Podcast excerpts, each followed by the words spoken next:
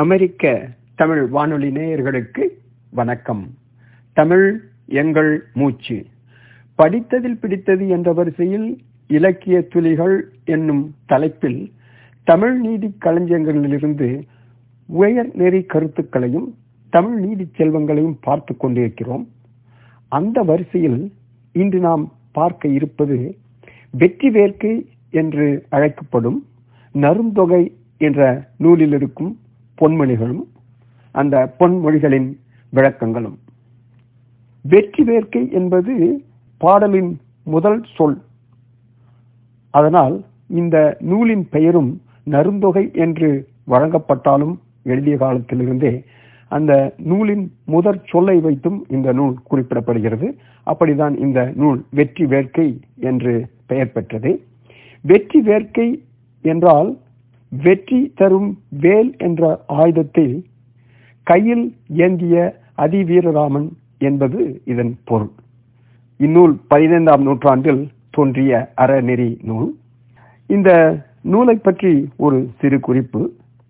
அதாவது தமிழ் மன்னராக விளங்கிய அதிவீரராம பாண்டியனால் எழுதப்பட்ட இந்த சிறிய நூல் வெற்றி வேர்க்கை என்று தற்காலத்தில் வழங்கப்பட்டாலும் ஏற்கனவே சொன்னது போல் எழுதிய காலத்தில் இதன் பெயர் நருந்தொகை. நம் நாட்டில் வழங்கி வந்த நீதி நெறிகள் இந்நூலில் சுருக்கமாக சுவைப்பட குறிப்பாக பிஞ்சி மனங்களில் எளிதாக பதிந்து சிந்திக்க வைத்து செயல்படுத்தும் விதமாக அமையப்பெற்ற பொன்மொழிகள் அமைந்த உள்ளன இந்த அமைந்துள்ளது இந்த நூலில். இந்த நூலை பற்றி சொல்வதற்கு முன்பாக நூல் சிறப்பு என்று ஒரு வெண்பாவும் இருக்கிறது. அந்த வெண்பாவும் இந்த நூலின் பெருமையை கூறுகிறது.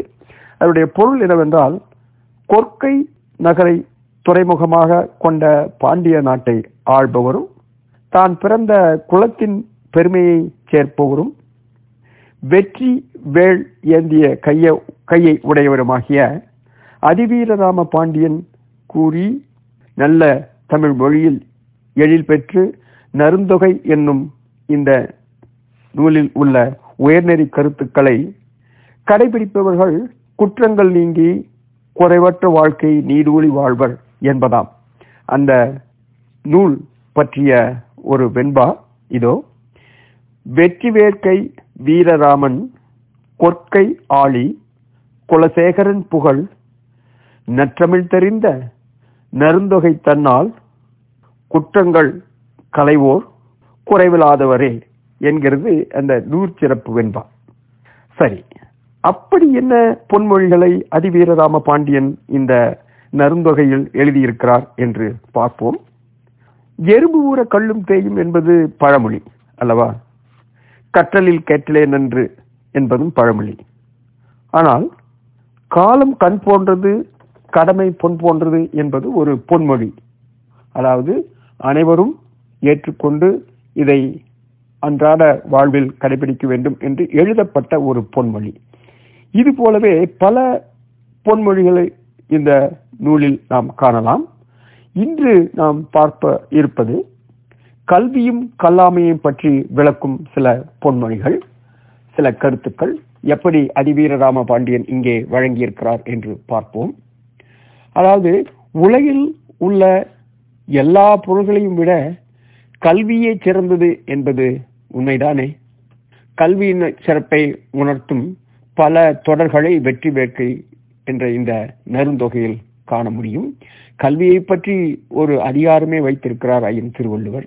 கல்வியை பற்றி எழுதாத இலக்கிய நூல்களே இல்லை என்று சொல்லலாம். புறநானூறாக இருந்தாலும் சரி அகநாட நூறாக இருந்தாலும் சரி எந்த இலக்கியமாக இருந்தாலும் சரி நாலடி நான்மணி முதலிய எல்லா அறநூல்களிலும் கல்வியின் பெருமையை அறியலாம். இந்த கல்வியினுடைய பெருமையை இங்கே எப்படி கூறுகின்றார்? எழுத்தறிவித்தவன் இறைவனாகும். அதாவது கல்வி கற்பித்த ஆசிரியர் இறைவனுக்கு இணை என்பது. அதனால்தான் நாம் மாதா பிதா குரு தெய்வம் என்று ஆசிரியரை அம்மா அப்பாவுக்கு பிறகு கடவுளுக்கு முன்பாக வரிசைப்படுத்தியிருக்கிறோம் அல்லவா? அதை போல கல்வியின் முக்கியத்துவத்தை இந்த பொன்மொழியும் கூறுகின்றது. அது மட்டும் கிடையாது கல்விக்கு அழகு கசடரு மொழிதல். இதை பலரும் கேட்டிருப்போம். இது நெருந்தொகையில் உள்ள ஒரு பொன்மொழி. குற்றமில்லாமல் பேசுவதே கற்ற கல்விக்கு பெருமை தரும் என்கிறது அந்த பொன்மொழி. கல்விக்கு அழகு கசடர மொழிதல். ஐயன் வள்ளுவரும் இந்த கருத்தை அழகாக கல்வி அதிகாரத்தில் வைத்திருக்கிறார். திருக்குறள் என்பது பல இரண்டாயிரம் ஆண்டுகளுக்கு முன்பு தோன்றியது எழுதப்பட்டது. அதை கண்டிப்பாக அதிவீரராம பாண்டியன் படித்திருக்கிறார் என்பதும் தெரிகின்றது. கற்க கசடர கற்பவை கற்றபின் நிற்க அதற்கு தக என்பது இரண்டாயிரத்தி ஐம்பது ஆண்டுகளுக்கு முன்பாக எழுதப்பட்ட திருக்குறள். அதிவீரராம பாண்டியனோ கல்விக்கு அழகு கசடர மொழிதல் என்று பொன்மொழியாக எழுதியிருக்கிறார். சரி கல்வி எல்லாவித நலன்களையும் எல்லாவித சிறப்பையும் கொடுக்கும் என்பதை நாம் உணர்கிறோம். அந்த கல்வியை கற்றுக்கொள்வதற்காக பணம் தேவை அல்லவா? நமது சமுதாயத்தில் பணம் இருந்தால்தான் கல்வி கற்க முடியும். பணம் இல்லாவிட்டால் அந்த கல்வி கற்ப இயலாது என்ற சூழல் இருந்த காலத்தில். எப்படி அந்த கல்வி கற்பதற்கு பணத்தை திரட்டுவது? அந்த கல்விக்கு வேண்டிய பணம் இல்லாவிட்டால் என்ன செய்வது? என்பதற்கு வெற்றி வேர்க்கை என்ற நருந்தொகை என்ன சொல்கிறது என்று பார்ப்போம். கற்கை நன்றே கற்கை நன்றே பிச்சை புகினும் கற்கை நன்றே. அப்படி என்றால் ஒருவர் வறுமையான நிலையில் பிச்சை எடுக்கும் நிலை ஏற்பட்டாலும் கூட அந்த நிலையிலும் கூட கல்வி கற்பதை நிறுத்தக்கூடாது. எப்படியும் கற்க வேண்டும். அதைத்தானே சொல்கிறார் ஐயன் திருவள்ளுவர் மீண்டும் யாதானும் நாடாமால் ஊராமால் என்னொருவன் சாந்துணையும் கல்லாதவாறு கல்வி எல்லா நலன்களையும் கொடுக்கின்றது. அப்படி இருக்கும் பொழுது ஏன் கல்வியை சாகும் வரையில் கற்காமல் இருக்க வேண்டும் என்கிறார் கல்வி அதிகாரத்தில் இன்னொரு குரலில். சரி கற்றவர் உயர்ந்தோர் என்பதற்கு எத்தனையோ எடுத்துக்காட்டுகள் நாம் கூறலாம். அவை பாடினியினுடைய மன்னனும் மாசர கற்றோனும் பாடலாக இருந்தாலும் சரி அல்லது நாளடியாருடைய வெண்பாவாக இருந்தாலும் சரி கல்வி அதிகாரத்தில் இருக்கிற குரல்களாக இருந்தாலும் சரி கற்றவர் உயர்ந்தோர் என்பதை அனைவரும் ஏற்றுக்கொண்ட ஒன்று. கல்வி அனைத்து நலன்களையும் அளிப்பதனால். அதனால் அந்த கல்வி எப்படிப்பட்டது என்பதை கல்வியினுடைய சிறப்பை அறிந்தவர் எப்படிப்பட்டவர் கல்வி கற்றவர் எப்படிப்பட்டவர் என்பதை இந்த வெற்றி வேர்க்கை என்கிற நருந்தொகை எப்படி கூறுகிறது என்று பார்ப்போம். நாற்பால் குலத்தின் மேற்பால் ஒருவன் கற்றிலன் ஆயின் கீழ் இருப்பவனே என்கிறது அந்த பொன்மணி. அதாவது அந்த காலத்தில் நான்கு வகை வர்ணங்கள் இருந்ததாக இதிலிருந்து அறிகிறோம். அந்தனர் அரசர் வணிகர் வேளாளர் என்ற வகையில். அந்த நான்கு வகையிலும் எந்த வகையில் இருந்தாலும் அவர் கற்கவில்லை என்றால் அவர் கீழ் வகையை சார்ந்தவரே என்கிறது வெற்றி வேர்க்கை அடுத்து இந்த தொடரில் நாம் கல்வி கற்றவர் எப்படி மதிக்கப்படுகிறார்? அரசனால் எப்படி மதிக்கப்படுகிறார்? மக்களால் எப்படி மதிக்கப்படுகிறார்?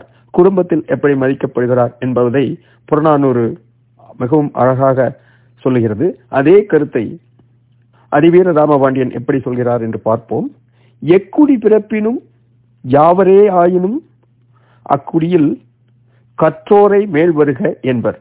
அதாவது இந்த நான்கு வருணத்தில் அவர் காலத்தில் இருந்த நான்கு வருணத்தில் படித்தவர் எங்கிருந்தாலும் அவருக்கு எந்த வர்ணம் எந்த பிரிவு என்பது இல்லை கல்வியின் சிறப்பே அவரை தனித்து காட்டுகிறது என்கிறது இந்த பொன்மொழி.